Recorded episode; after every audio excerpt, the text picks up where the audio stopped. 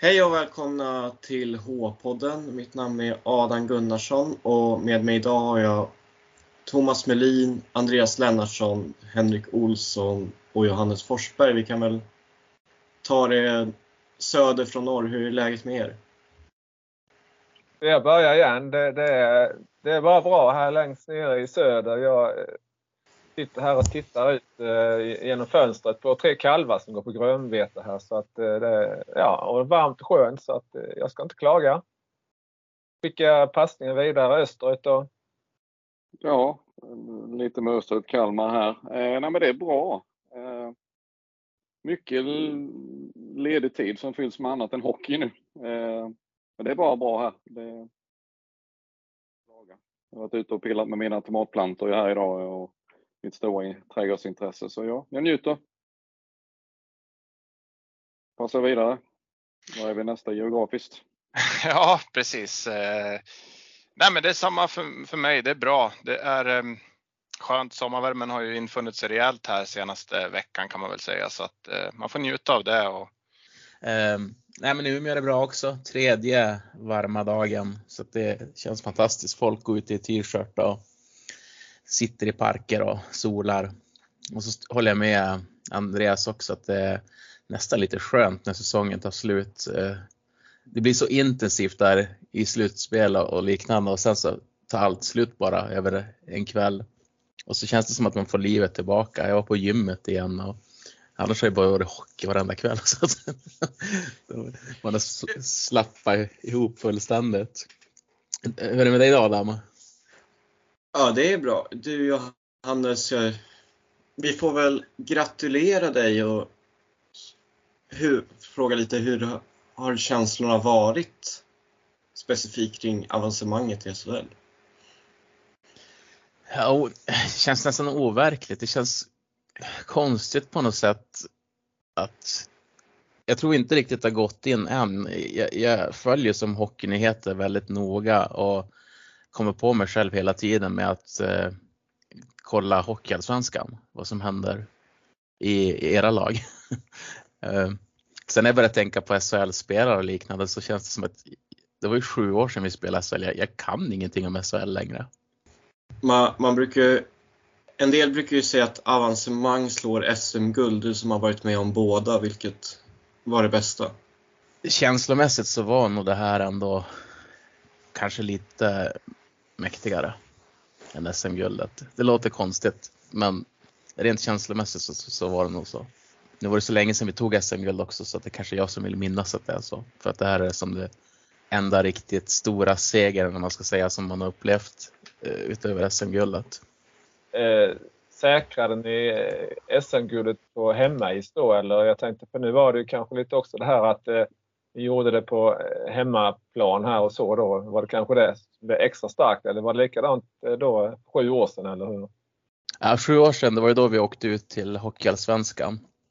SM-guldet är nog... Ja, var... ja, förlåt, förlåt. Ja, det var ännu längre tillbaka. jag, jag, jag, jag, får, jag, jag får solsting, det har så mycket sol där nere söder.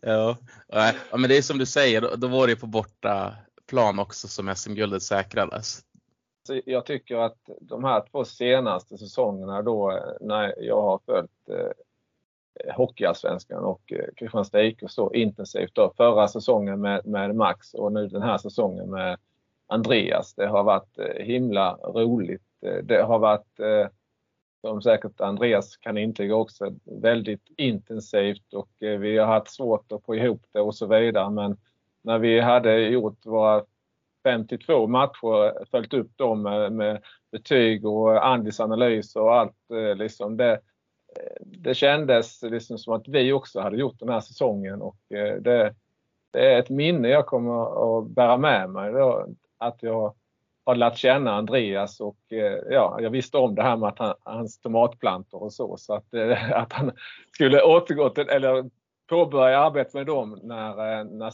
säsongen var över. Så att, det är eh, ett jättestarkt minne jag har att, eh, att säga, fått jobba med Andreas och lärt känna honom. Och, eh, sen är det klart också att eh, när säsongen blev som den blev så var det ett starkt minne när eh, Kristianstad äntligen då eh, kunde säkra det här hockeyallsvenska kontraktet i näst sista omgången då. Så att det, det är väl de två minnena jag har. Och, dåliga minnen, det, det, är ju ja, tyvärr. Jag och Andreas vi träffades första gången och, kollade på en match tillsammans och eh, den matchen avbröts ju på grund av den här bangen. Och det, det, tyvärr så hänger den i rätt så mycket fortfarande. Det, det är bedrövligt att sånt ska kunna ske. Och sen vill jag även ta upp eh, eh Vita Hästen, eh, konkursansökan, konkurs och eh, hela det, eh, ja, snurren som blev där då med Västervik och eh, upp igen och, och så vidare. Det, det, är ingenting som gagnar svensk hockey och hockeyallsvenskan att eh, ha lag som, som eh, har så misskött eh, ledning och eh, ja, och även då i Västerviks fall spelar man säljer av under säsongen och så vidare. Så att jag tycker det, det, är lite, det känns lite bittert att eh, konstatera både, både då Bangon och Vita Hästens konkurs och även då de här spelarförsäljningarna under pågående säsong. Då. Punkt. Slut. Ja, Andy, om du fortsätter. Absolut. Eh, med höjdpunkter, det finns ju många. Jag kan bara fylla i vad Thomas sa där. Det har varit otroligt roligt att lära känna Thomas och skriva och snacka hockey med honom det här året. Eh, väldigt, väldigt skoj. Eh, även när KK blev klara för fortsatt spel det var en stor sten som sjönk. För mig eh, är ju eh, en höjdpunkt eh, när vi tittade på Kristianstad Modo ihop, jag och Thomas. Och jag fick med min 80-åriga farsa dit. När jag fick sitta med dessa rutinerade herrar. Mitt i Modoklacken satt vi också. Ja, det, var, det var för mig en väldigt härlig stund och få vara där med, med Thomas, men framförallt min pappa. Vi som har sett många hockeymatcher ihop. Det, det betyder väldigt mycket för mig. Det, det var jättekul Andreas. Jag bara inflikar där ja, också. Det här med banger, det var ju ja, vad tråkigt. Det tog, eh, tog mycket kraft på mig och på oss. Eh. Mm. Hur har det varit med en första säsong på Svenska fans? Då? Har du fått mer smak för det? Ja, det har varit jätteroligt. Sen så har jag slitit rejält. Men jag jobbar 100 procent. Jag pluggar 50. Jag har varit innebandytränare seniorer och skrivit. Jag, Thomas har haft tålamod med mig. Det har varit mycket frågor så här, har ni match ikväll? Har ni träning ikväll? Ja, det har jag. Jag skriver när jag kommer hem och tittar. Eh, men där, jag har fått mer smak. Sen vet vi inte om det landar något svenska fans, men jag kommer i alla fall att skriva hockey, tänker jag, till hösten på något sätt. Om det var på mitt privata Twitter eller vad jag gör. Och det känns som folk har uppskattat det man har skrivit. Jag har fått lite feedback från allt från kollegor och kompisar som har, har läst. Om vi går vidare till Henrik då. Du, ni har ju haft en ganska turbulent säsong. Ja, verkligen, absolut. Eh, först och främst från, från min sida så vill jag också säga ett stort grattis till Johannes och, och även Peter som tyvärr inte är med här i, idag. Då. Ehm, måste ju få kommentera det där med, med vad som tror jag, eller jag är ganska övertygad om att det är definitivt en mer fantastisk känsla att nå, nå SHL än, än att vinna ett SM-guld. I alla fall skulle jag tycka det i framtiden. Som vi har ju varit utanför i 23 år och, och få uppleva det där som ni har gjort nu Johannes. Eh, har vi väntat på i 23 år. Det är lång tid. Och, men sen är det väl som du säger Adam, det är väl ytter, ytterligheterna som jag minns från den här säsongen. Eh, 1-7 där i början i omgång tre mot Modo. man kände att den här satsningen som klubben hade sjösatt liksom och man var mitt inne i att, att det liksom någonstans man får ju en ganska tidig känsla att det här kommer liksom inte funka och sen så, så gick det sämre och sämre och sämre och jag menar, sparkad sportchef, sparkad tränare. Eh, men sen också minns jag och tar med mig ytterligheterna som sagt hur man trots allt vände på allting och fick en, en ganska Ja, vi slog Vita Hästen i åttondelen och Björklöven var för bra i kvartsfinalen, men vi, vi tog oss en bit i alla fall och avslutade någonstans säsongen på ett, på ett positivt sätt, vilket jag tror är otroligt viktigt inför framtiden och, och kommande säsong. Ser ni förresten att jag ser ut lite som en hockeyspelare? Ja, du går all in verkligen. Ja, jag går all in här nu. När det inte blev något, uh, någon sportslig framgång. Nej, det ja. inget slagsmål, inget hockeyslagsmål utan man ska inte äta majs tydligen när man det är hårt. Ja. Precis. Så kan det gå. Ja.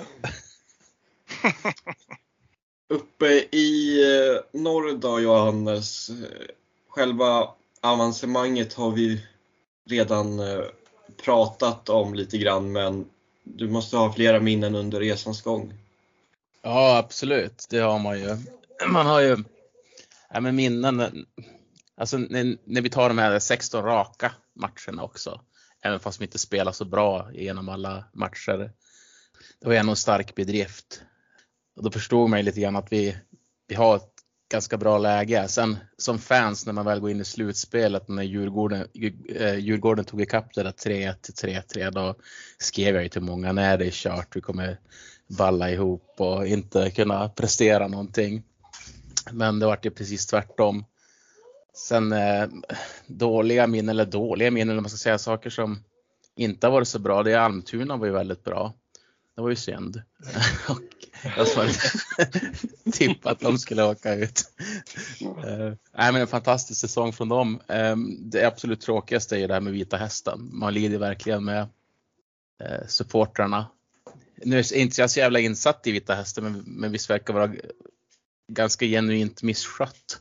Det, det, har ju varit mer misskött än, än vad, vad, de trodde från början. Eh, det var ju en Magnus Bodin som vi hade som gäst i en av våra poddar. Han, han berättade, han, eh, han var ju med och stod precis när det har kommit fram att det var nästan 7 miljoner eh, back då ju. Men eh, det var ju ännu värre sen när man började granska siffror och så vidare. Så att, men de gjorde ju ett tappert försök med Magnus Bodin i spetsen där, supporten, att rädda så mycket som, som gick. Men det, det gick ju inte att rädda så tillvida eh, att eh, man kunde få tillbaks elitlicensen och klara den och så. Utan eh, det blir ju ett fall i seriesystemet då. Men all heder åt supportrarna med Magnus Bodin i spetsen som verkligen tog tag i det.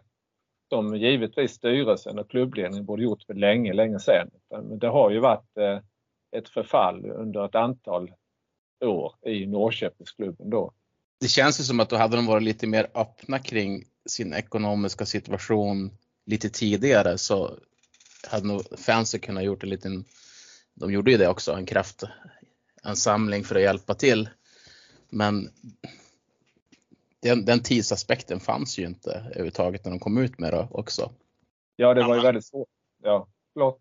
Henrik? Nej, jag tänkte bara att man lider ju så otroligt mycket med alla genuina supportrar liksom som, mm. som har det som sitt främsta intresse och så rycks bara mattan undan liksom och sen så existerar man knappt längre. Även om, även om klubben såklart, de kommer ta nya tag. De kommer väl, jag vet inte, det är väl inte klart än va, men det blir väl division 3 som det verkar va.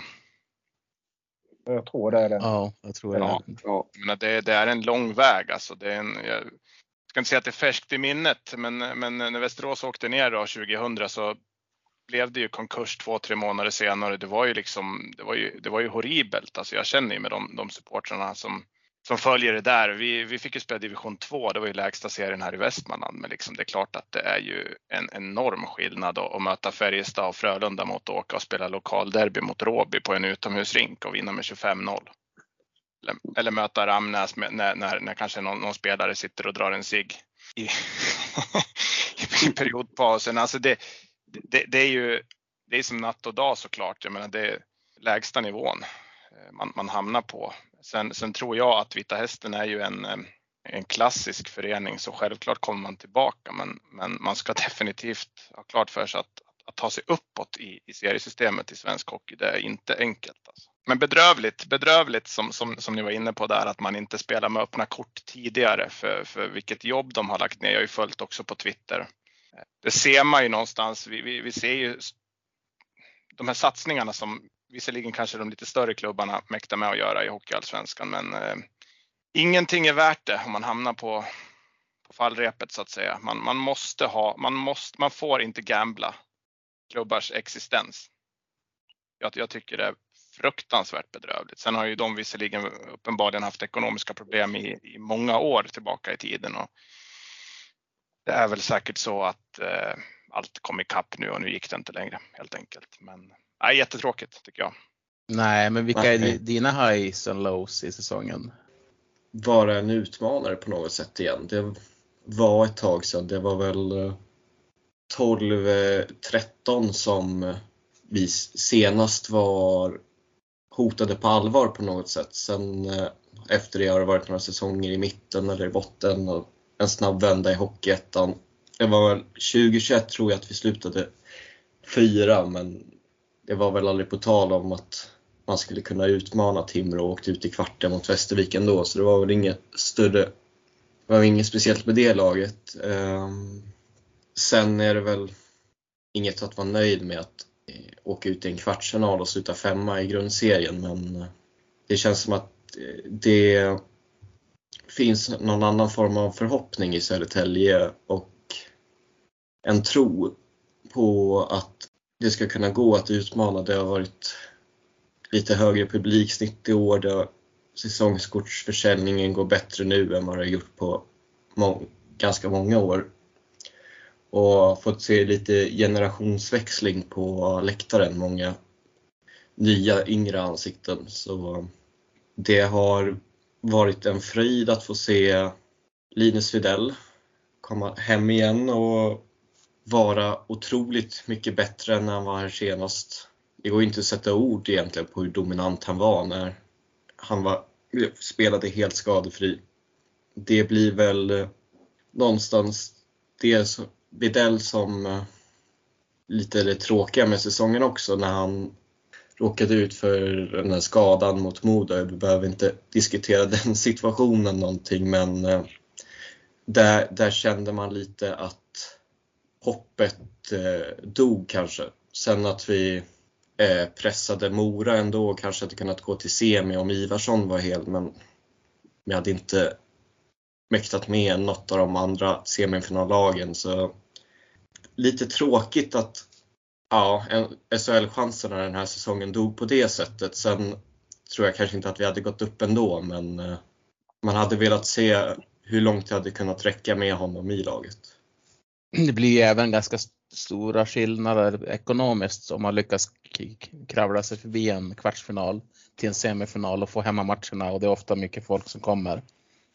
Det blir ganska mycket intäkter för, för klubben. Nej men överlag så, jag ser mest positivt på den här säsongen och det känns också som att eh, på spelarmarknaden att SSK är en mer attraktiv klubb nu än vad det var för ett år sedan. Att spelare som Blomstrand och Dyk vänder hem, det hade de aldrig velat göra om de inte kände att det fanns förutsättningar att utmana. Men det, var, det är en sak jag tänkte på som vi kanske ska diskutera lite kopplat till det här med Vita Hästen. Västervik eh, fick ta deras plats.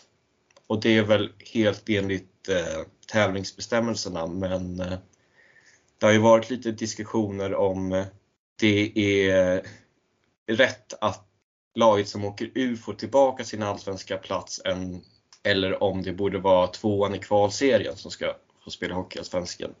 Hur, jag är lite nyfiken på hur ni resonerar kring det. Men det har väl alltid ja. varit diskussion. Ja, förlåt, kör du Andreas. Nej, kör. Ja. Så ja, har man då spelat sig ur en serie som Västervik gjorde, alltså förlorat, då, då har man förlorat tycker jag. Då kunde man, eh, då kunde man ge två platser till i kvalserien. Och då hade jag både haft Nybro och Kalmar där så jag hade tyckt det var trevligt. Men nej, har man förlorat så har man, anser jag. Sen är systemet som det är nu. Jag håller med dig Andreas. Alltså, hade jag hållit på Västervik, det är klart att man hade sett ja. det ur ett helt annat perspektiv. Men det, det är ganska stora satsningar som, som görs även i Hockeyettan utifrån sina förutsättningar för att ta sig upp till Allsvenskan. Och många som sliter väldigt, väldigt hårt där. Därför kan man ju förstå, förstå rent hur, hur, du och jag tänker ur, ur det perspektivet att mm. det, det, känns mest fair därför att Västervik har ju spelat ur sig. De, de, de ska ju inte vara i Hockeyallsvenskan om inte det var den där konkursen på Vita Hästen. Mm. Så att eh, nej, eh, jag förstår att det är en komplicerad fråga utifrån vilket perspektiv man väljer att ta, men jag, jag, tar gärna det perspektivet och, och låter det sportsliga gå före. Och tittar man på kvalserien som var nu, det var ju otroligt jämnt. Jag vet, jag ja. missade sista matchen där, men jag satt och följde på telefonen. De, de växlade. Ena stunden var det ju Kalmar som var uppe och sen var det Nybro och sen var det Väsby. Och så, alltså. nej, nej, jag tänkte om, om man tittar på det rent eh, krasst så eh, vilket lag ska så att säga då få den här platsen som då eh, finns tillgänglig när, när då, eh, som det här fallet Vita Hästen då, eh, inte klarar elitlicensen. Eh, hade det då varit eh, en kvalserie, då hade man bara börjat titta i kvalserien som då när, eh, när Kristianstad gick upp. Vita Hästen vann, Kristianstad tvåa och sen eh, i och med det då blev Pantern då, allt det som hände där, så fick ju Almtuna då som kom trea i kvalserien, då fick de platsen. Då, då faller det sig på något sätt naturligt. Det är bara att titta. Så det är en fördel när det är en kvalserie. Mm. Nu blir det ju det här, ja, vilket räknas högst då? Men, men mm. enligt tävlingsbestämmelserna så är det ju så att eh, ett lag från en högre serie har, har högre prioritet då än ett lag från en lägre serie. Och det är därför som då eh, Västervik får platsen istället för Kalmar. Om jag tolkar mm. tävlingsbestämmelserna mm. rätt. Och det, det kanske har lite att göra med att om Vita Hästen inte riktigt har rättat mun efter matsäck så om de hade skött sin ekonomi och kanske haft ett lite svagare lag så kanske inte hade varit Västervik som åker ur. Å, å andra sidan så har ju inte Västervik skött sin ekonomi heller för att de var ju tvungna att sälja av eh, både Vela och Brickley under säsong för att eh, i princip klara sig. Så att eh, det var lite det som jag sa innan med det här negativa från säsongen. Eh, att eh, det, det, jag tycker inte det, det är flera lag som inte helt enkelt rättar mun efter matsäck utan de, de, de kör och, och sen så det här med att sälja av spelare under säsong, jag tycker det är bedrövligt att man ska behöva göra det för att eh, klara sig. Det, det, är, det, är inte fair mot de andra lagen heller. Liksom det, nej, jag tycker det är fel. Säger väl också att det finns en del problem i svensk hockey. Att det sker i så många lag. Det, det, vi har ju inte 28 elitlag egentligen. Det känns inte som det i alla fall. Nej, men det är ju det är otroligt tråkigt att Sveriges näst högsta hockeyliga att det är så många klubbar och föreningar som får kämpa för sin existens säsong efter säsong. Det, det är ju som inte bara det här året som Vita Hästen har eh, dålig ekonomi. Det, det har varit tidiga år också, men samma sak med Västervik och liknande. Det är ju för lite pengar i Hockeyallsvenskan. Man, man behandlar det som en proffsliga i alla, aspekt, alla aspekter egentligen, kanske utom de, de ekonomiska fördelningen mellan SHL och Hockeyallsvenskan. jag tror inte det är bra, det är inte bra på sikt heller om, om det bara handlar om kanske sex klubbar med god ekonomi i Hockeyallsvenskan som ska upp om en plats till SHL varje säsong och resten ska egentligen kämpa för att överleva. Det tror jag inte blir så bra på sikt heller. Alltså, lite mer pengar in till Hockeyallsvenskan så skulle hela ligan kunna få slappna av lite mer och eh, öka kvaliteten. Jag håller också helt med. Jag tycker det, det är den största frågan. Liksom hur det här nålsögat från Hockeyettan upp till Hockeyallsvenskan, den ekonomiska mm. fördelningen av tv-pengar, man har separata avtal, eh, allting ligger på samma plattform. Det, det där har vi diskuterat förr, vi kan, det där skulle vi kunna mm. prata om flera dygn känner jag. Ja, nej, svensk hockey har lite att ta tag i. Den stora fördelningen som sker nu, ta Modo som exempel nu när vi går upp. Då får vi typ 40 mellan 45 eller 50 miljoner helt plötsligt att röra oss på. Större delen av de pengarna går ju direkt till lönebudgeten. Sa det här om men Västerviks ekonomi, hur bra är den? Eh, det kan ju faktiskt hända lite grann här nu under våren och sommaren. Det är många som kämpar som jag sagt med ekonomin i HR. Eh, kan det vara ett scenario att de, att de behöver dra sig ur och inte klara elitlicens och sådana grejer? Jag har inte koll på. En del av de här mindre klubbarna har ekonomiska problem egentligen året runt och kämpar med det där så det är nog inte omöjligt. Jag är de, tillbaka. De, de, ligger ju, nu tillbaka. Ja, de ligger ju rätt så lågt. Visst, de har värvat in lite grann. Jag har sett Västervik, men det är ju inga... Det är rätt tyst där med, precis som i, i, i Kristianstad. Eh, som också säkerligen jobbar med ekonomin. Eh. I så fall kommer ett besked snart. Ett ja, vi fixar eller nej, vi fixar det inte. För det ska vara schysst mot det laget som i så fall blir tillfrågat om platsen. Att kunna bygga något bra. Jag tänker att vi, eh, om vi tittar på det stora hela, hur alla 14 lag presterade. Vad, vilka tänker vi är de största överraskningarna och de största besvikelserna? Ja, jag kan väl börja. Jag tycker väl att, eh, jag hade ju tippat Almtuna att de skulle åka, men de har gjort det rätt bra, måste jag säga. Så det var ju en överraskning för mig. Besvikelsen, ja, för Henrik jag får säga Västerås, jag hade trott mer om dem. Men det ordnade ju till sig rätt bra sen. De såg ju ruggigt starka ut, eller ni såg ruggigt starka ut innan. Det löste sig ändå hyfsat. Ja, precis, absolut. Eh, håller med. Eh, om jag ska ta över stafettpinnen där så får nog Västerås kanske anses som eh, årets besvikelse i alla fall.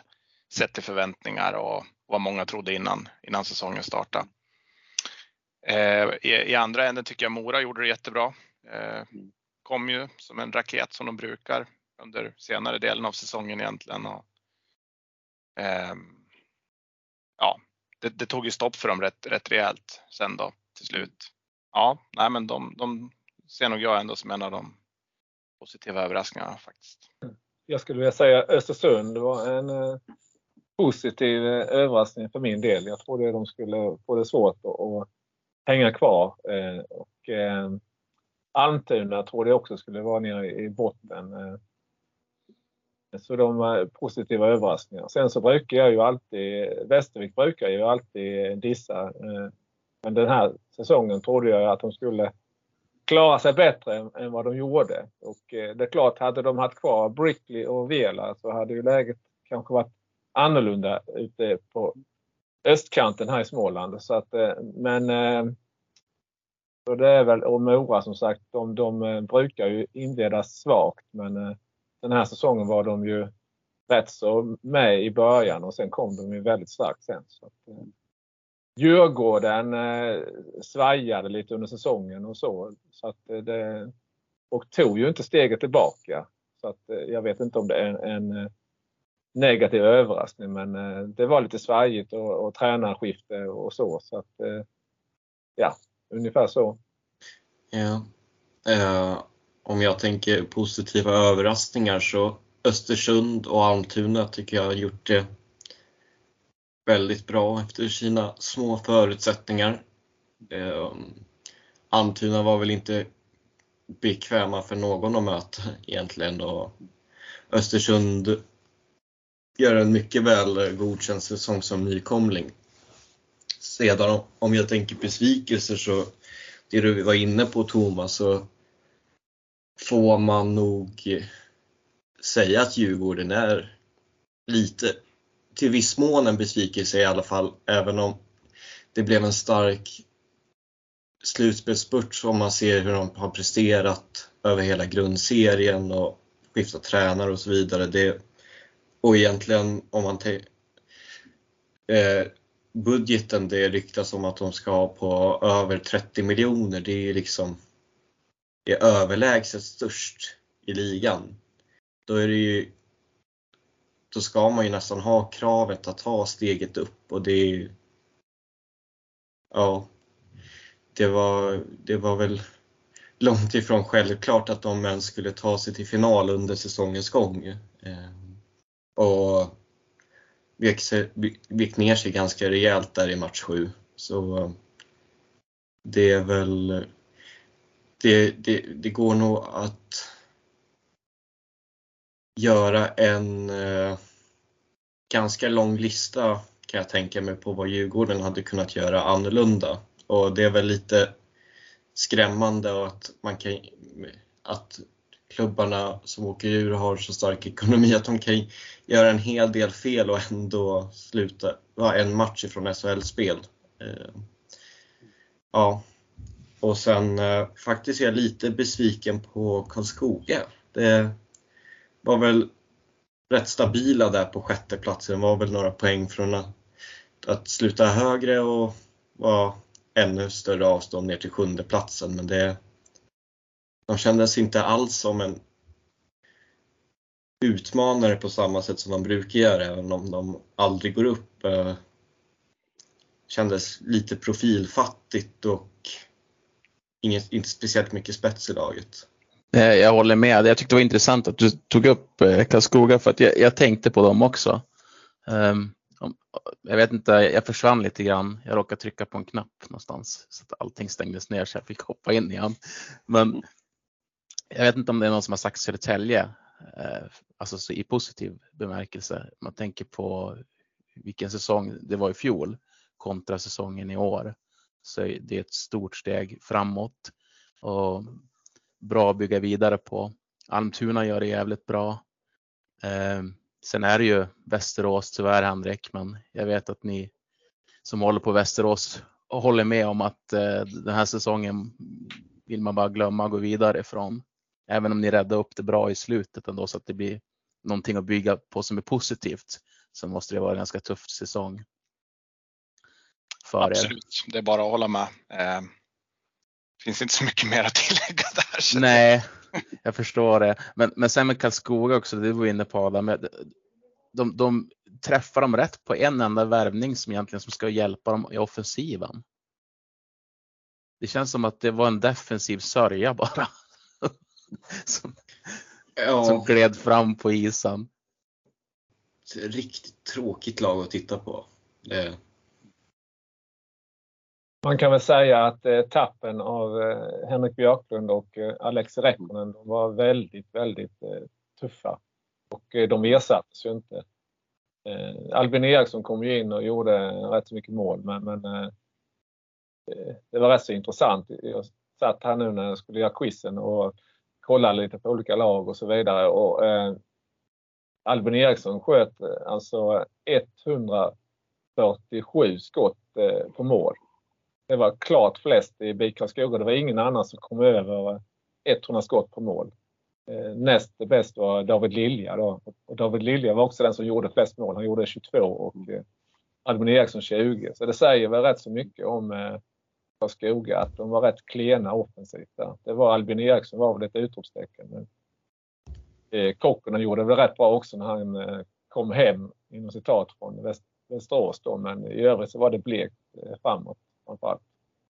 Jo, Kokkonen får man ju säga att de det, det blev en rejäl lyckoträff för dem. Han snittade ju en poäng per match eh, under 20 omgångar i Karlskoga. Så det är helt otroligt nästan med tanke på hur blek han såg ut i Västerås. Men, ja, men det, mycket kan det ske med ett miljöombyte. Ja. Och Henrik, Västerås, Får jag, får jag... kör på, kör på. Ja, men, är det okej okay, om jag ställer en fråga? Det är du som är samtalsledaren. Ja, kör på, kör på. Men hur tror du stämningen var i Västerås det här året? Har du hört någonting? Hur det har sett in, ut in, alltså i laget? För att känslan utifrån är att det, det har inte, som inte varit ett lag i harmoni. Nej, absolut inte. Det, det, det, tror jag definitivt inte att det har varit. Sen, eh, ja, man har väl hört lite grann sådär. Eh, lyssnar ju på en, på en ganska lång podd också på, på VLT, Länstidningen här då, med eh, lagkapten Jimmy Jansson där han var ganska ärlig kring, kring, kring sin egen eh, prestation och hur han själv har mått och, och, och kring många andra delar också. Eh, så även om man kanske inte gick in på på detaljnivå sådär. Men eh, nej, det, det, är klart att, eh, att det måste ha varit en eh, det blir ju såklart också en dålig stämning när man förlorar och förlorar och förlorar och förlorar och försöker vända på varenda sten och det funkar inte. Och sen vi har ju tragglat om det här och diskuterat det förut, men det är klart att, att det som hände där i början på november när det, när det kom ut det här eh, mötet med Håkan Åhlund på, på Arlanda, om vi ska diskutera det lite kort en gång till, då det, det är klart att allt som hände liksom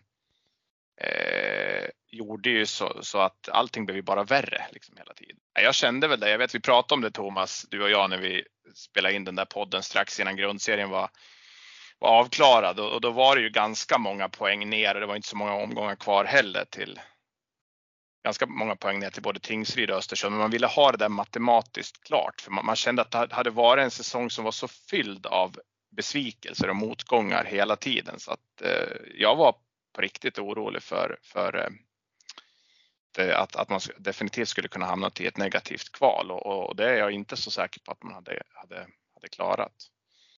Eh, så så det, här, det här tränarbytet till de här finska tränarna, det,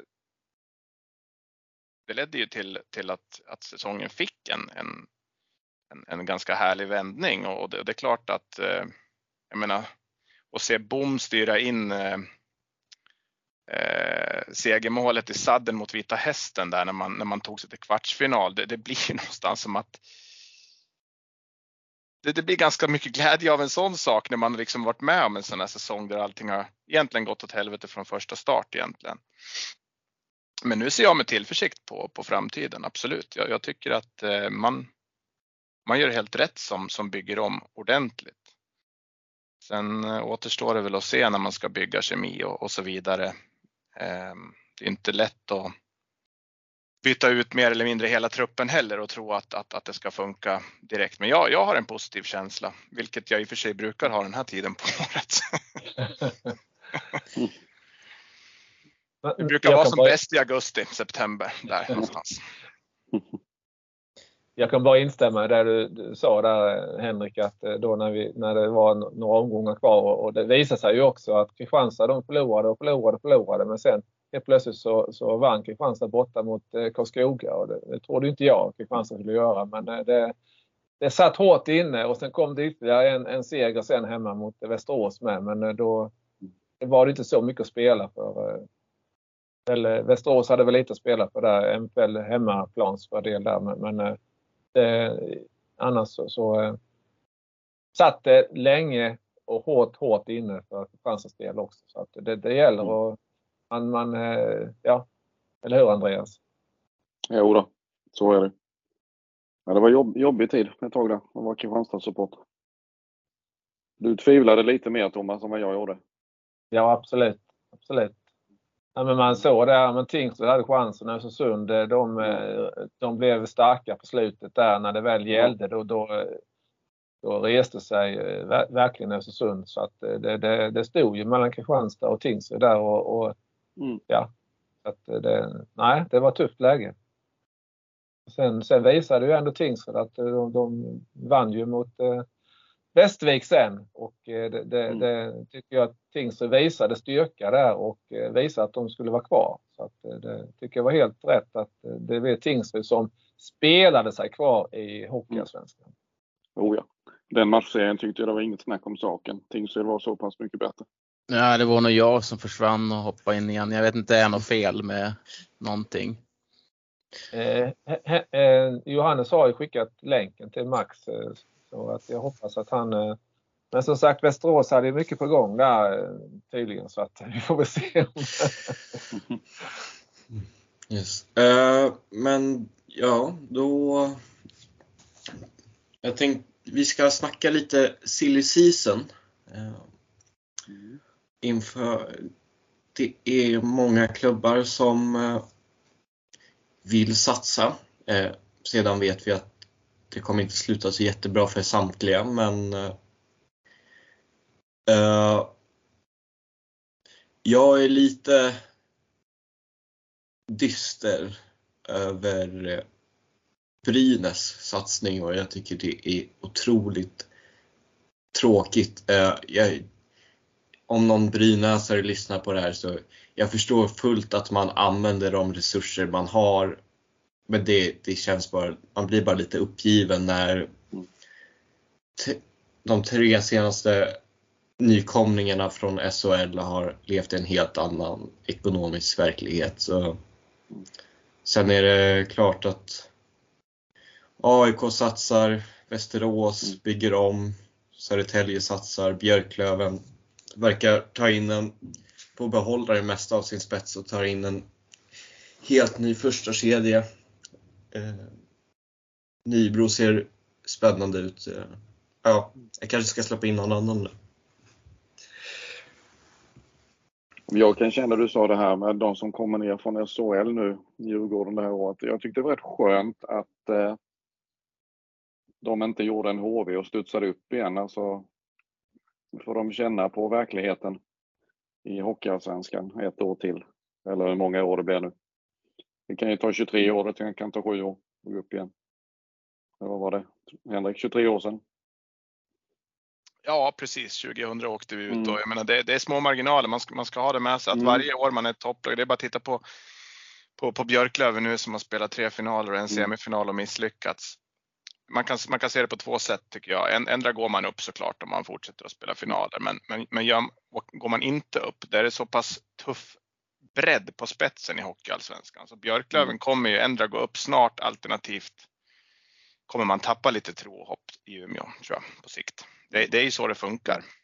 Eh, mm. Faktiskt så att. Eh, men jag, jag, jag, tycker också den här fallskärmen måste vi kanske prata lite om. Den mm. är väl uppe för diskussion eh, på, på olika nivåer lite hejvilt mm. den här tiden på året jämt. Men, men fallskärmens syfte är ju faktiskt att, att organisationen ska få eh, ha en chans att, att återhämta sig och att man kanske inte ska behöva sparka personal och så vidare. Men det förstår väl egentligen vem som helst att allt när det gäller hockey och hockeyallsvenskan är att vinna på isen. Och det är klart, som, som du var inne på nyss Adam, det är klart att pengarna går till spelartruppen. Men det är inte så syftet är med fallskärmen egentligen. Och jag tänker väl kanske att om svensk hockey hade mått bra så, och det hade varit lite mindre ekonomiska skillnader mellan ligorna så kanske fallskärmen inte hade varit, inte hade varit så jättedum. Men det blir Ja, det, den, den blir problematisk men jag, det, den blir det på något sätt av att svensk hockey har så otroligt stora problem med TV-avtal och fan mm. allt måste. Ja precis och sen att man bara har en plats upp. Mm. Där ligger ju det stora problemet egentligen. Man, man får, man får en, en, en jättefavorit med tanke på på, på att den klubben lever i en helt annan ekonomisk verklighet första året. Och vi har också sett att, att laget som har åkt ut har eh, gått upp direkt. Nu bröt ju Modo den trenden nu. Så det kommer ju såklart bli en helt ny verklighet för Djurgården nästa säsong. Ja, sen finns det en aspekt till i det här också eftersom man har mer ekonomiska muskler och har ett litet facit i och med de här andra klubbarna som har gått upp innan. Så försöker man ju bygga lagen ganska lika. Det är bara att titta på Brynäs nu när de har spetsat sin trupp med Tyler Wessel och Keller här. Eh, det är inte okända namn för någon i Hockeyallsvenskan. De har ju varit i vissa föreningar tidigare och spelat upp dem. Så att de blir mer attraktiva.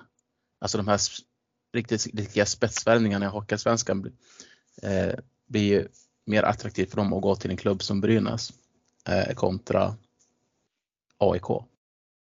Ja, som Adam var inne på också, det, det blir ju en sån enorm, jag menar det, det är bara hade inte ni 20 miljoner ungefär i spelarbudget Johannes i år? Jo, jo. Ja, och då kan vi plussa på en, en tredjedel till då. Det Djurgården landar. Det, det är som Adam är inne på att man har, ju, man har ju möjlighet att göra ganska många misstag under resans gång men ändå i slutändan vara den där favoriten allt ska avgöras. Ja men var inte Djurgården ett jättebra exempel på det som just det som Adam var inne på. Hur många spelare tog inte de in under säsongen? Mm. Det kändes som att det kom en ny varannan vecka eh, under en period. Och eh, bytte tränare och Garpenlöv kanske inte var det smartaste valet.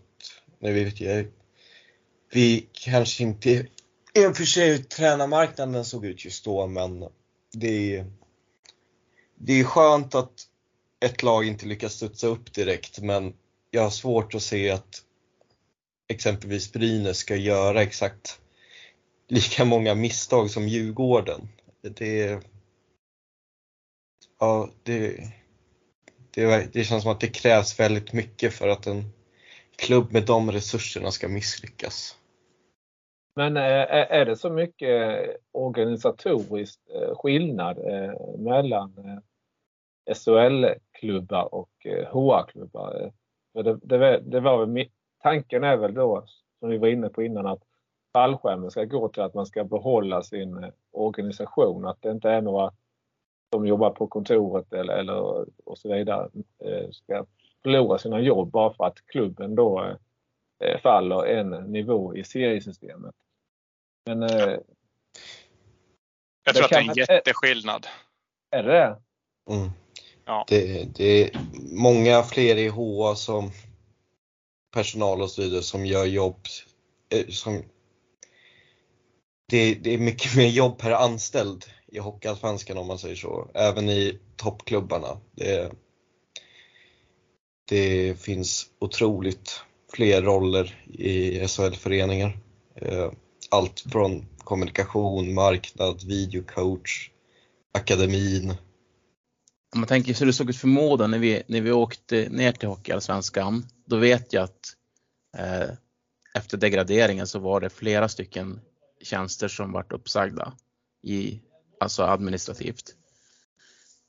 Som jobbade runt om laget men inte direkt med laget.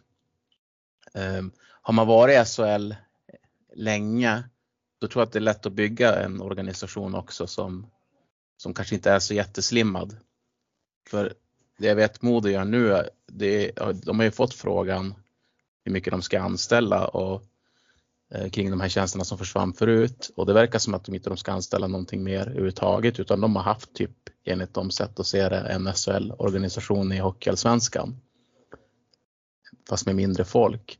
Förstår ni? Jag tänker där också att är man i elitserien eller SHL i 20 år så blir det, man har svårt att relatera till någonting annat. Jag tänker att det är väldigt, väldigt smart, men jag tänker samtidigt att Modo måste ju betala den här fallskärmen nu till Brynäs, rent krasst. Mm. Ja, de men, måste ju kompensera åt, åt andra hållet ja, och nu i Modo, de har ju en bra ekonomi så att det man har sagt är att de här 6 miljonerna som man blir av med, det kommer man pytsa in igen för att vi, vi ska inte ligga 6 miljoner efter i spelartruppen utan allt ska ju gå all in på att vi ska hänga kvar i SHL. Men det är inte alla föreningar som har den möjligheten när de går upp heller, men Modo har det. Och var det inte så att när ni åkte, när ni, när ni åkte ur för sju år sedan, då var ekonomin ganska dålig? Ja, Till skillnad från nu då. ja. Det, det var en, en, en jätteresa ekonomiskt med, med väldigt kompetenta personer som har styrt klubben i rätt riktning. Jag tänker Videbro får all- egentligen alldeles för lite cred för det han har gjort för Modo, alltså ordföranden, VDn. när man pratar ekonomi, att jag tänkte på det här med, vi har ju pratat om Vita Hästen rätt så mycket, men det var intressant, jag, jag tog del av en, eh, jag vet inte var jag läste någonstans, men i alla fall att eh, eh då eh, klubbchefen, han ville ha anställd personal i princip eh, på, eh, som jag vet i alla fall Kristianstad och många andra klubbar i Hockeyallsvenskan tror jag också har eh, ideella personer exempelvis som står i kiosken och så tog grillar och allt så vidare. Men eh, jag vet i det här specifika fallet så var det, var det att klubbchefen då i Vita Hästen nekade några unga tjejer som eh, erbjöd sig att stå gratis i kiosken och sälja då, ja, godis och korv eller vad det nu är. Men det skulle vara anställd personal och eh, det är klart att eh, är man i den sitsen som Vita Hästen är eh, då, då blir det ju lite konstigt att man vill, vill köpa sådana tjänster när man har så dålig ekonomi och det kanske också är en sanning till att det blev som det blev. Att det uppdagades att det var ett x antal miljoner som, som klubben helt enkelt gick back. Eh, finns det några andra tankar ni har kring silly season? Något lag ni vill eh, Ja just det, var det vi skulle prata om. Mm. Men, eh, men det, det konstiga, jag pratade lite här med Andreas in, innan vi eh, drog igång. Eh, att eh, Kristianstad har ju bara tre spelare på kontrakt eh, till nästa säsong då eh, officiellt. Eh, Rickard Olsén, back och så Filip Karlsson och Ludvig Elvenes, eh, anfallarna då. Eh, och, eh, det är väl den krassa verkligheten att det, finns ju säkert fler kanske muntliga överenskommelser men, men det träder inte i kraft förrän då 1 augusti. Det är ju de här åtta månadskontrakten då som klubbar hänvisas till när det är a-kassa och så vidare. Och det, det kan man diskutera om det ska finnas 12 månadskontrakt eller 8 månadskontrakt. Men eh, det, det tangerar ju det här lite med ekonomin som vi har pratat om. Att det, det är klart att anställer du en spelare från augusti till, eh, till eh, mars och eventuellt förlängning i april om det blir aktuellt. Det, är ju stor skillnad. Så att det, och den situationen har Kristianstad levt i, i många år, både i allsvenskan nu och i ettan, att de flesta spelarna de blir ju inte officiellt klara förrän eh, 1 augusti. Men visst känns det som att om man tittar eh, lag som skulle kunna växla upp ett snäpp. Det, jag tänker att Södertälje skulle kunna vara ett sånt lag inför kommande säsong. När ni har fått in eh, de nya spelarna. Du och jag har ju pratat lite grann Adam, jag vet att du gärna ville ha någon center och någon, någon back in också såklart. Men får man behålla en stor del av truppen man har. Jag vet att Modo har försökt bygga så att man haft en stomme på, man vill gärna behålla 75% av spelartruppen i den här satsningen mot SHL. För ska man byta ut mer då kan det, då kan det ta, alltså det tar längre tid eh, och kunna göra en push mot SHL om inte man har jädra tur med värmningarna. Ja, jag tror Georgsson resonerar lite liknande och det är nog därför också han verkligen gjorde allt han kunde för att förlänga med Emil Alba två år för trots att han hade SHL-intresse och även därför man förlängde med Filip Engsund och Viktor Liljegren trots att de redan hade avtal över kommande säsong. Eh, även Ivarsson förlängde man ju med, men han drog ju ändå.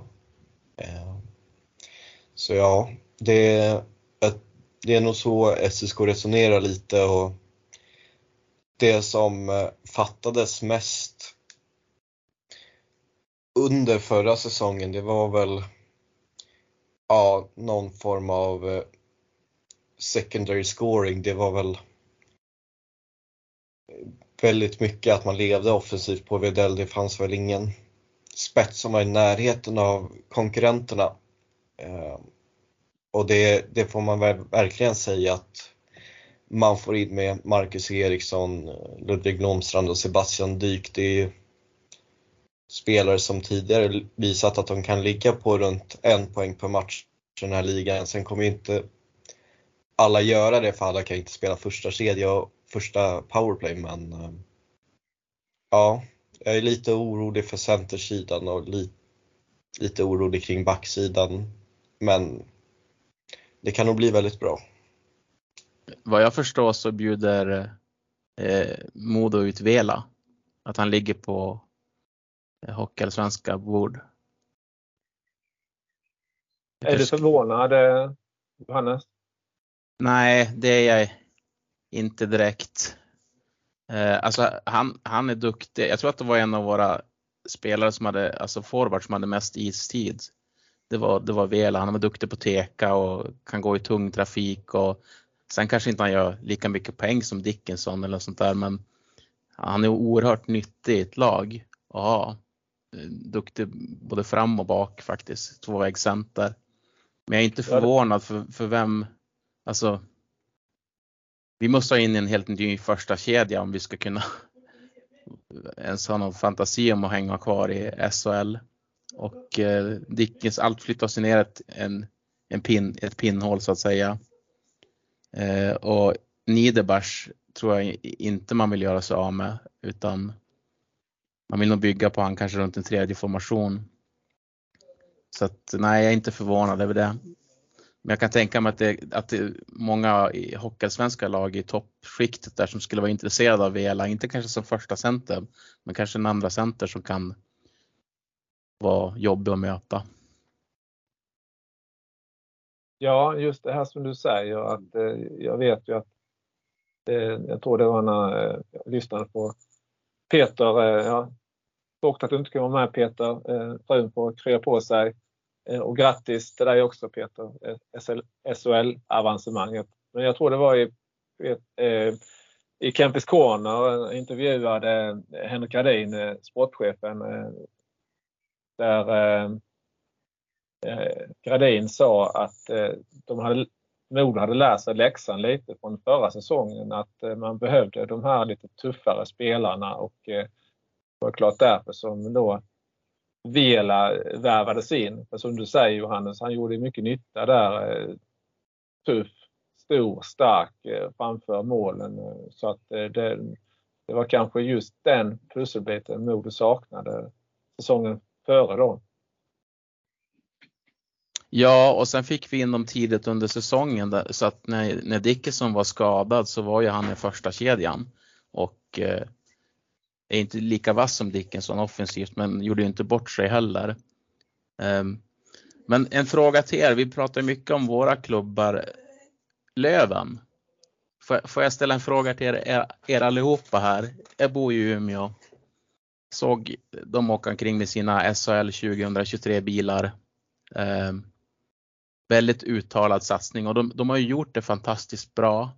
Men de håller ju aldrig hela vägen. Och det känns lite grann som att det i år vart det nästan lite grann samma som i fjol att när de deras bästa spelare, typ Kilke, han var ju fruktansvärt osynlig. Han vägde ju för lätt. Eh, när de gick in i slutspelserie. Bygger Kenti rätt?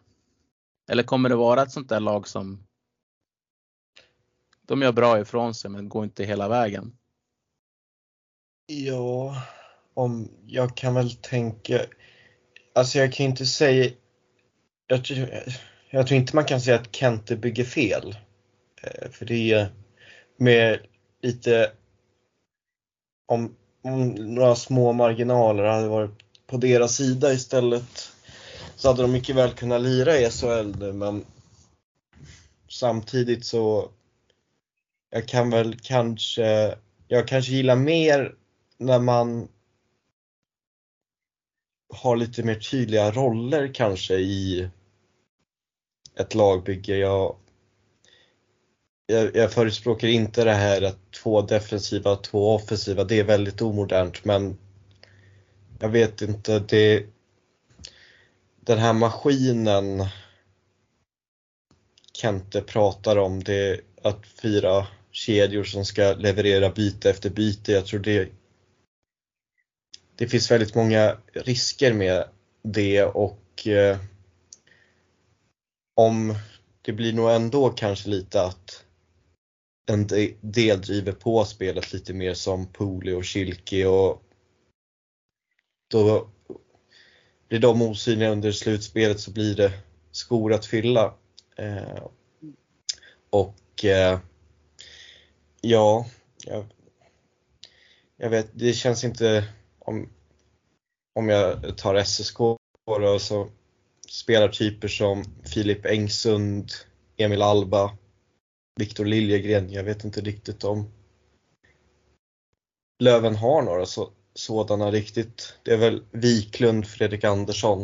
Eh, sen eh, backsidan som Ja, den, den är inte dålig på något sätt. Den är en av de bättre i ligan men eh, den blev väl inte så bra som folk trodde på förhand.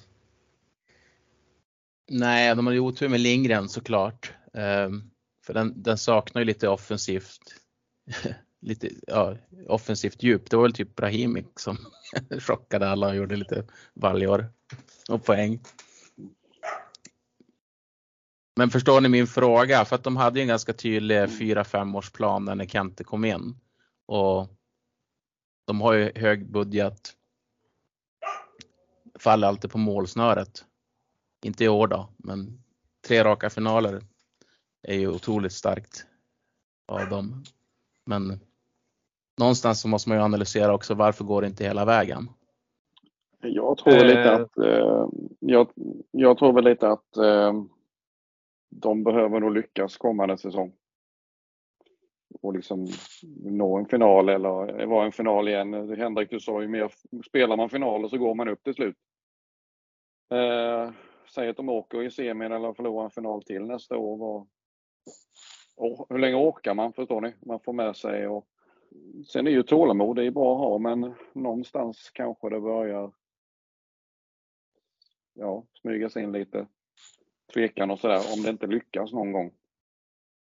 Sen tycker jag han, han, han gör ett bra jobb, Kent och allt det här. Men ja, jag tror nästa år blir väldigt avgörande för dem om de ska orka fortsätta satsa. Jag håller med Andreas, 100 procent. Jag, jag, jag, tror mm. liksom att det, med den breda spetsen som, som finns i Hockeyallsvenskan nu så, så kan man mm. inte, man kan inte vara i åtta finaler på raken. Liksom. Mm. Det kommer inte funka utan eh, något år till har de på sig men, men det är klart att eh, någon form av pyspunka blir det nog till slut. Mm. Det är inte, det är inte 4-5 och bort tror inte jag.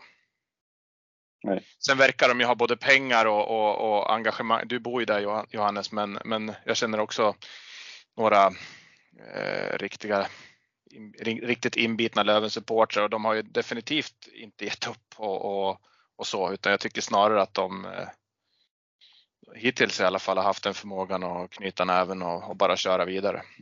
Absolut, och, jo, och de har ju en stark fanskara och jag tycker om Löven. Jag, jag skulle jättegärna se att de gick upp eh, till SHL, därför har vi Modo och Löven och hela kustremsan här. Vart man än vänder sig så kan man få se på hockey och, och se Modo många gånger. Men det, det, är konstigt för att jag pratar med lite, lite Löven-fans kring det här och eh, det är lite grann som du säger, uppfattningen som jag får också att man, man knyter näven och går vidare till nästa säsong. Men jag tycker att lagbygget i år kontra i fjol ser ganska likadant ut. Alltså det som, det som Adam var inne på lite grann. Eh, och det är det jag undrar. Funkar det? Eller funkar det inte? Och det, jag menar inte heller att ni ska svara på det för att det, det enda sättet att svara på det är att de får spela en säsong till och se om det lyckas såklart. Men eh, Alltså jag tror att Kentes taktik, det, det, är ju egentligen att bygga starkast möjliga lag. Han skiter ju, han skiter ju att det är svenska namn på, på ryggtavlan helt enkelt. Och det, mm. det är mm. så Västerås också kommer bygga sin, sin trupp. Så jag, någonstans får jag väl hoppas att det ändå är en melodi som, som funkar. Sen, sen jag menar, kolla på Västerås nu då med en stomme med, med, med svenska spelare, med, med, till och med en hel del spelare från, från Västerås och länet. Det har inte heller funkat. Det är ju, det finns ju många olika sätt att, att, bygga ett lag på, på givetvis, men eh, Kent är en smart sportchef. Jag, jag, kan inte heller se att han gör något fel. Liksom. In, inte i min, min värld i alla fall. Jag, jag, jag, tror snarare att de är ett offer för den här tuffa allsvenska toppstriden som, som, som, som finns just nu år efter år. Det är liksom fyra, fem lag varenda säsong som kan gå upp. Sen, sen, sen har vi såklart en eller två storfavoriter när det startar, men man, man, det, det, ser vi ju att det, det är inte bara ett eller två lag man pratar om längre. Nej, men första platsen har ju visat sig bli jätteviktig. Ja. Visst är det den, det lag som har kommit etta de tre senaste säsongerna har väl gått upp? Jo, men samtidigt så med tanke på överlägsna Timrå och HV var egentligen genom slutspel och grundserie så hur mycket det hur många hur stora slutsatser man kan dra det. Men ja. Man har ju tänkt mycket på det här med hemmaplansfördel, hur viktigt det är att ha den där hemmaplansfördelen. Eh, men det har ju visat sig att det är ju, jag har inte jag någon statistik som backar upp det, men det känns ju som att det har varit otroligt mycket bortasegrar i slutspelet. Va? Mm. Så egentligen är väl det viktigaste med att komma etta eller möjligen tvåa, det är ju att få en enklare väg framåt till den här finalen. Eller vad tror ni? Ja, det är det jag tänkte i första ja. hand. Att man som etta kan välja eh, väg, vilken väg man vill gå. Mm. Och, jag menar, kolla er väg, den, den, den, här, nu ska man inte förringa lagen när jag, när jag möter fram till finalen, men, men, men det ska ju vara det ska ju vara en finalplats med, den, med det slutspelsträdet ni, Ja, jo. Haft så att säga. Och, och, samma sak om man tittar på HV förra året. Var inte Västervik i kvarten va? Bofors i, i semin. Och, och Löven och Modo hade en ganska tuff sju matcher serie som tog energin ur båda ganska mycket. Ja, Även fast Löven nu... gjorde det bra mot HV. Men räckte inte ända fram. Och nu, och nu i år så var det Djurgården och eh, Björklöven som eh, tampades eh, länge och väl där då. Så att, det, mm. Modo kunde vila sig, vila sig inom citat i form lite men, men fick ändå en enklare resa mot Mora som inte var lika starka i den serien som de var tidigare under säsongen. De tappade lite på slutet där Mora. Eller har du den känslan med, de vann i och för sig mot Södertälje ju Adam att Mora, jag, jag, sa att jag tycker Mora var inte riktigt lika bra mot Modo som, som de var kanske under, när de var som bäst under säsongen. Jag tycker de tappade lite på slutet där, eh, framförallt i den semifinalen där. Eller tycker du att de var bra när, när Mora slog ut SSK? Ja, alltså de var ju klart bättre. Eller klart bättre, men det ja, det var väl det bättre laget som gick vidare till semifinal. Sen får man ju säga att utan Videll och sen även när Ivarsson eh, skadade sig i match 4, tror jag det var. Så ja, då, är inte, då var inte SSKs trupp något bättre än ett mittenlag. Eh, killar, jag har haft lite korrespondens här med, med, Max också. Tyvärr så Henrik, jag vet inte vad ni håller på med i Västerås, men eh, NJ har satt han i arbete här. Tre spelare han skulle kolla. Så, att, så, han, så eh, Max han eh, kunde tidigast klockan 18, men jag, jag, eh, men jag skrev till honom att Johannes måste avvika. Så att det, det mm. vi, vi får ta det vid ett annat tillfälle. Så jag vet inte hur Adam, du har ju sträckt ut på allting här nu. Ska, ska vi köra quizen in, innan eh, Johannes eh, avviker eller ska vi? Det är inget viktigt heller, heller. Eller hur gör vi innan Johannes eh, ska ju snart lämna oss? Jag är värdelös på quiz. ja, uh, men vi kan väl ta quizet. Det är en lyssnarfråga kopplad till Silly bara. Jag har mm. utöver det. Ja, men jag, jag, jag, jag kör så här då att jag äh, gör inte som jag tänkt. Att jag, jag skulle ju haft Johannes i ett lag och Max i ett lag. Det hade liksom varit så här oraklerna mot varandra. Och sen, sen hade ni andra fått stötta upp där. Jag, jag förringar inte er på något sätt men det har varit roligt om jag tror Henrik och Adam och eh, Andreas, jag tror ni förstår min tanke där. Mm. Mm. Ja. Ja. Eh, jag, eh, men jag tar bara nu, jag söker en spelare och eh, ni kan väl bara hojta till när det är någon av er som tror att ni vet vem det är. Får, får vi se. Och sen, eh, sen kan jag dra vidare. Så, men ni säger ett namn och då, då stoppar ni där så ska vi se vem som, vem som och då får man liksom inte gå vidare sen. Så får vi se vem som tar det på högst poäng och som det är rätt då. Peter Forsberg. Ja. jag säger, söker spelare här nu. Han har representerat två av våra klubbar och har spelat ishockey, om än relativt sparsamt, på högsta serienivå i två nordiska länder. Kommer från ett tredje nordiskt land. På fem poäng. Han debuterade i SHL som tonåring och den första av, var i den första av våra klubbar två säsonger. Direkt efter en säsong i vår andra klubb. Han fyller en fjärdedels sekel senare i år. Det var på fem poäng det andra äh, jag, jag, jag, jag har ett namn. Du har ett namn? Ja. Adam?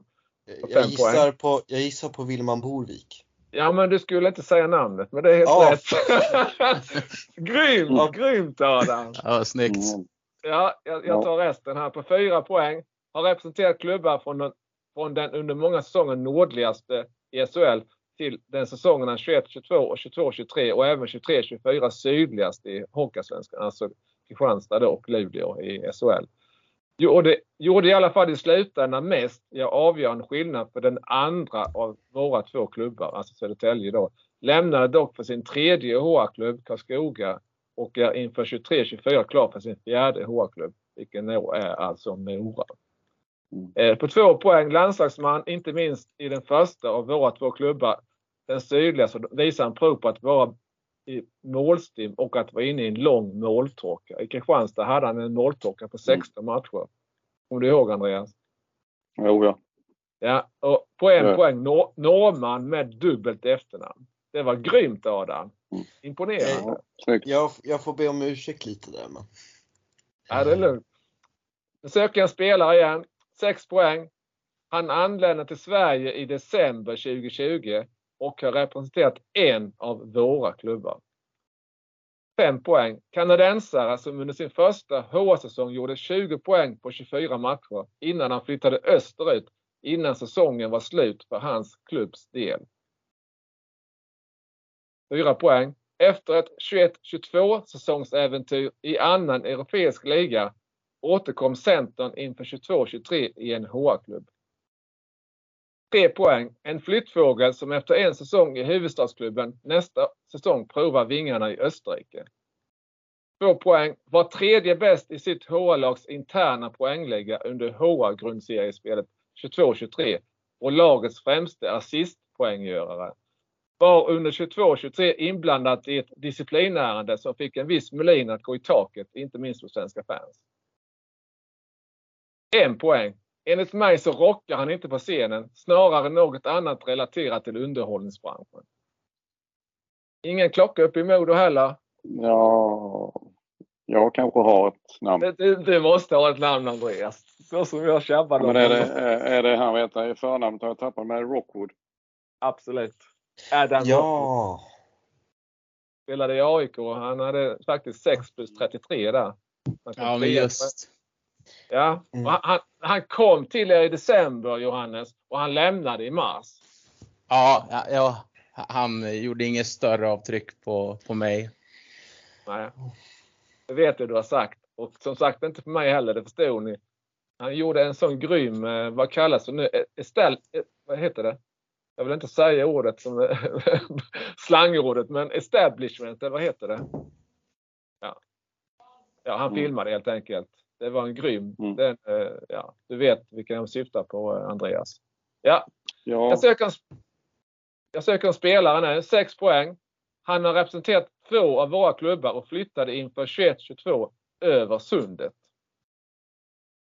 Starkt 5 poäng. Starkt bidragande till sin första HA-klubbs mest framgångsrika säsong.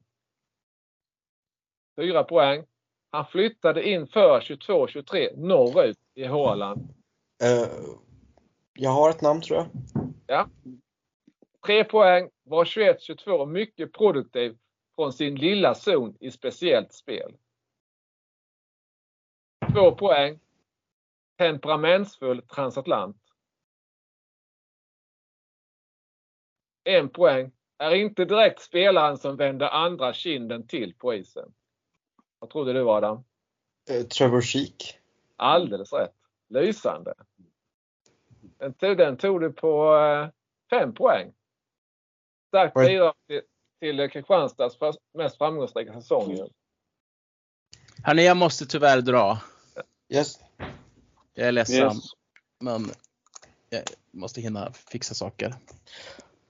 Eh, grattis, eh, grattis, grattis och ha, ha det gott nu Ja. eh, Johannes. Mm. Tack så jättemycket. Vi hörs. Ja. Ha det bra Johannes. Hej. Hej. Ska jag köra vidare eller?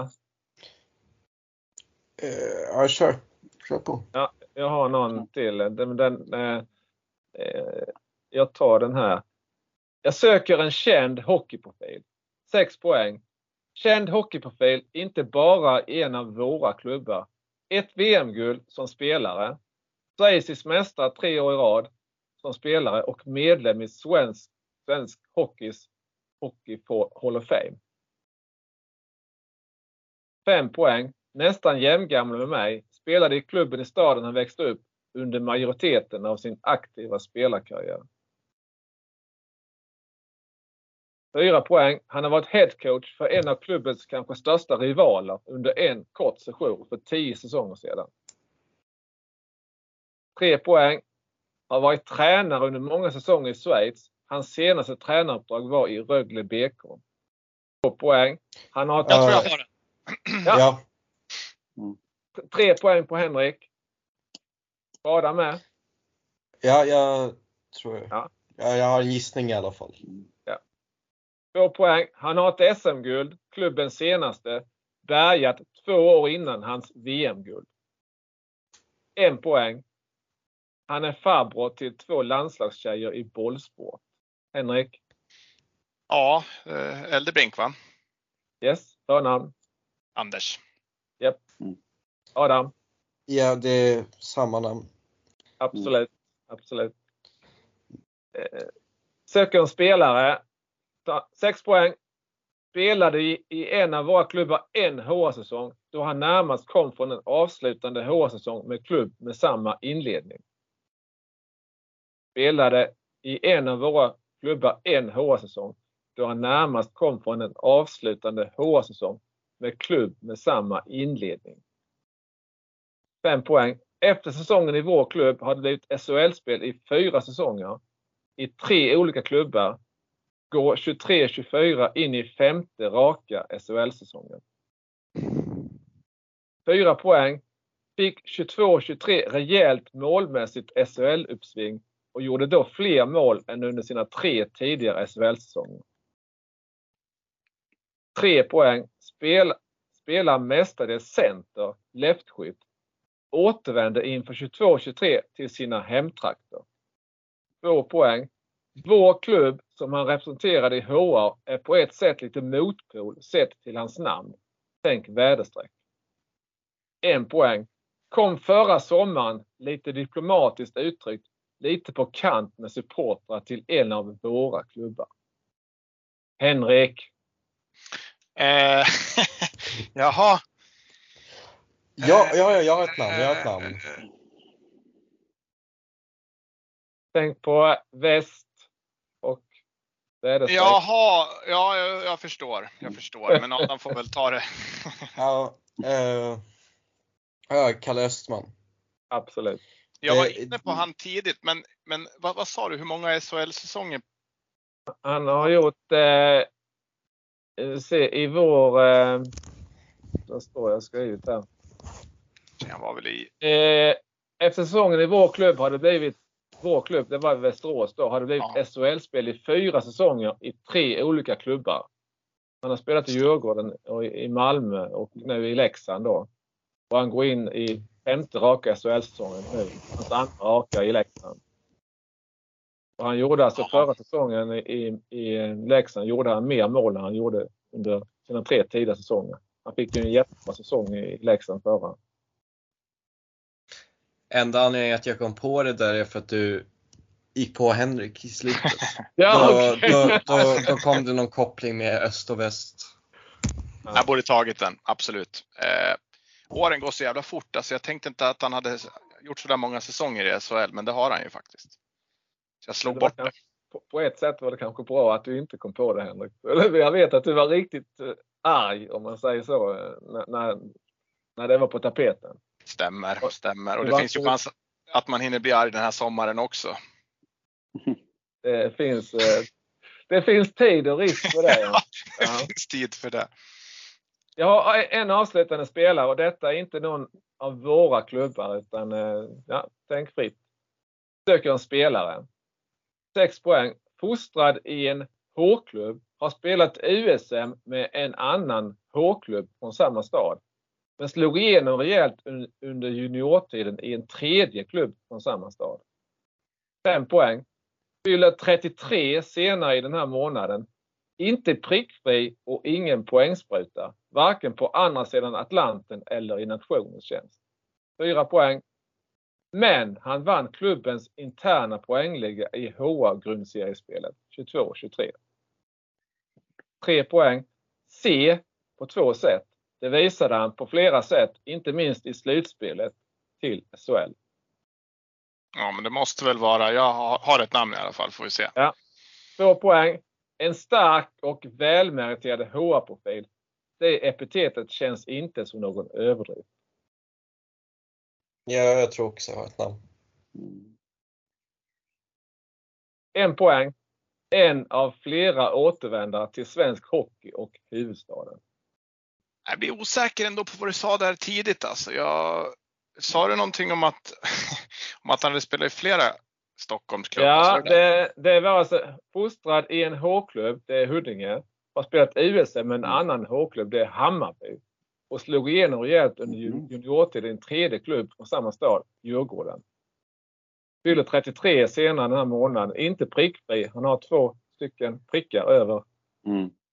i sitt efternamn. Ja, ja, precis. Då är det ju Mm. Marcus Mm. Kryger. Absolut. Mm. Man borde, alltså det, det, det känns lättare än vad det är när man själv står här inför ett quiz. Men nu, nu drog jag det bara det. Man, man, eh, kan man sätta sig. Det blir lite snabbare än vi hade tänkt också. Det, det, ja. Jag skyller, jag skyller på att de tvingar mig att titta på den där Eurovision i natt. Alltså, för lite. ja. Eh, men sen är, sen är man blandar ihop säsonger och, och, och spelare och så med. Så att det, Mm. det, är inte, det, är inte så, det är inte så lätt. Nej, Eh, men som en kik där Andreas så tänkte du, du tar att du kopplar till Kristianstad och säsongen där. Och över Ja. Öresund. Han, han kommer från Danmark. Ja, men precis. Det, det, Ja, jag var inte, jag var inte Nej, tillräckligt i mina tankar där. Men det var det, bra. det är lugnt. Det är lugnt. Mm. det, det... Och sen han, han var ju där egen lilla zon framför där i speciellt spel. Han Mm. gjorde, i- Kristianstad gjorde han 13 mål i, i powerplay. Då var 21-22. Han gjorde inte lika många den här säsongen, eh, eh, Henrik. Nej, jag gjorde ju inte det. nej, nej precis. Nej, den här säsongen kan vi lägga till handlingarna så blickar vi framåt. Mm. Eh, Men lite avslutningsvis så hade vi fått en lyssnarfråga från eh, Marcus Forsberg. Som undrar lite om Nybros chanser som eh, H-nykomling med eh, Tommy Samuelsson i spetsen. Är det någon som känner sig manad att börja? Nej, men jag Vad tror att de har helt okej möjligheter. eh, Någonstans motsvara kanske Östersunds säsong eller liknande. Jag tror absolut inte att de kommer eh, kanske slåss om några högre tabellplaceringar, men, men klara sig kvar var väl frågan och det, det tror jag. Det, det, det finns, det är så uppdelat i Hockeyallsvenskan som jag pratat om så många gånger också att det, det finns ju kanske någonstans 6, 7, 8 klubbar som man kan räkna in till, till toppskiktet. Men, men bland de 5-6 klubbarna som vi räknar till det där så kallade mitten-bottenskiktet, där, där, där kan de säkert. Och de har ju gjort en smart rekrytering med tränare och, och så. så att, ehm, och ett, ett hockeyfäste. Jag minns ju sist när de spelade hockey i Allsvenskan. Så eh, jag tror de har helt okej chanser. Det är lite, det är lite svårbedömt att prata om dem nu för de har ju bara fem spelare på kontrakt och inga backar. Men eh, av de som är på kontrakt så, ja, Riyad Marenis och Nikolaj Sklarchenko är ju bra spelare för Eh, en HA-nykomling och Robin Johansson har eh, varit bra i Hockeyallsvenskan förut med Trojas så det, det lagbygget börjar lovande för dem i alla fall. Sen är det otroligt många platser kvar att fylla. Ja, jag har väl rätt bra koll på dem alltså, eftersom jag bor i Kalmar och eh, läser barometern här. Det är, Tommy Samuelsson är en tung värvning. Det kan nog bli bra för dem. En rutinerad herre. Får stå på bänken där. Marenis är väldigt bra. Ehm, Sklenichenko vet vi alla vad han kan. Jag tycker inte han har varit så bra i år, men kanske HR-spelet passar honom bättre. Ehm, däremot så gillar jag förlängningen av Adam Persson, lagkapten och center. Ehm, han värvade Kalmar HC, eller fick igång honom igen. Han har spelat i Tingsryd, eller fostrad där. Fick igång honom igen i hockeyn. Han hade lagt av och tog med honom på deras resa från division 3 uppåt. Och där är en klok spelare. Han, han kan bli rolig att se på H-nivå. Hockeyställe, Nybro. De vet vad det handlar om. Mm. Det, det, är ju, det är ju ett eh, hockeyfest, eh. Eh, Jag kan jämföra Mm. det nästan lite med, med Tingsryd. Eh, Jag kommer ihåg Mm. första gången, jag har ju berättat om det i podden, första gången jag körde in i, i Tingsryd och, och skulle bevaka eh, eh, ja, Tranås mot Tingsryd då så tänkte, inte en kotte så jag ute tänkte vad frågan någonstans. Alltså, vad, vad, men då så stannade jag och så frågade en äldre herre. Eh, han sa nej men alla de är i ishallen är på väg dit och så pe- pekade han då. Och det var ett lämmelklot i ishallen och, och det var något liknande med när första gången jag kom till Nybro. Eller, jag, jag har varit här flera gånger efter det också. Eh, alltså där, det är precis som du säger Andreas, det är ett hockeyfest. Alltså det är verkligen stort intresse och det är nästan man går man och huse alltså, och kommer till ishallen. Och, eh, eh, Kristianstad har haft många tuffa matcher med Nybro genom åren. Så att, eh, väldigt bra statistik eh, i, eh, i Victoriahallen och nu, nuvarande Liljas arena då ju. Mm. att, eh, men eh, det ska bli kul att åka dit igen och, och, och kolla KIK. Men, men eh, det tror nog att det, det finns mycket det är en anrik klubb. Det finns mycket som sagt hockey i, i klubben och eh, många eldsjälar och eh, eh, Tommy Samuelsson in, eh, klok eh, som du säger Andreas Herre. Så att det, det borgar ju för att de kommer få en bra ledarstab och, och så. så att, och eh, Skladnysjenko var ju bra när han hade Kristianstad. Så att det, de kan nog få till det men de får nog kämpa tillsammans med, tror jag, bland annat Kristianstad och Tingsryd. Mm. Nere i, på den nedre halvan i alla fall. Ja, sen vet jag att det, menar, det är ett hockeyfäste och näringslivet, det, det finns pengar som pumpas in där. Det är stora för, företag, Kärs, Smurfit Kappa. Det finns och sen tror jag säkert de sitter och förhandlar med deras eh, finnar de har haft nu, Luxiala och Savalahti, de här som har varit de drivande och som jag tycker kommer att klara det bra på HA-nivå om de får till kontakt med dem. Kör du Adam. Jag tänkte, känns det inte lite kul med Nybro och Östersund? Kanske inte eh, som i att det är roligaste lagen att möta, men som ändå spänner bågen lite grann och Östersund gjorde det ganska bra i fjol, har väl börjat silly season helt okej okay i år. Eh, Nybro har en lovande start på sitt lagbygge. Det känns som en liten frisk fläkt kanske när man tänker på att lagen i nedre halvan inte har så många så stora ambitioner. En del av dem i alla fall. Men om man säger så här, det känns ju betydligt mer lockande att åka till Nybro och titta på ishockey än att åka till Västervik. Eh, eh, Nybro känns friskare, fräschare på något sätt. Eh, Västervik, som jag sagt, med när man säljer av spelare under säsongen och så vidare. Det känns som att Västervik kanske skulle mått bra som förening att spela i Hockeyettan helt enkelt. Det verkar ju som att man inte har rättat munnen till matsäck. Som du säger Andreas, det verkar ju som det finns lite större uppbackning kanske från näringsliv och, och annat. Och oh, ja. Större hockey, hockeykultur och så i, i Nybro. Så att jag tycker det ska bli intressant att få upp Nybro i Hockeyallsvenskan. Det gäller bara att hänga på låset på biljetterna för jag tror säkert halva, halva arenan är redan uppbokad med säsongskort. Så att det, de går åt snabbt. Vi får väl åka dit Thomas och stå i KK-klacken och köpa till den lite så det inte busar ja. Ja, har ni något sista ni vill lägga till innan vi rundar av? Nej, ja. Egentligen inte. Jag tycker det är, kul när vi sitter och, och, och surrar. Jag vet inte om vi ska ta en fem minuter när inspelningen stoppar och diskutera poddens framtid kanske, eller vad säger ni? Jo, det kan vi göra.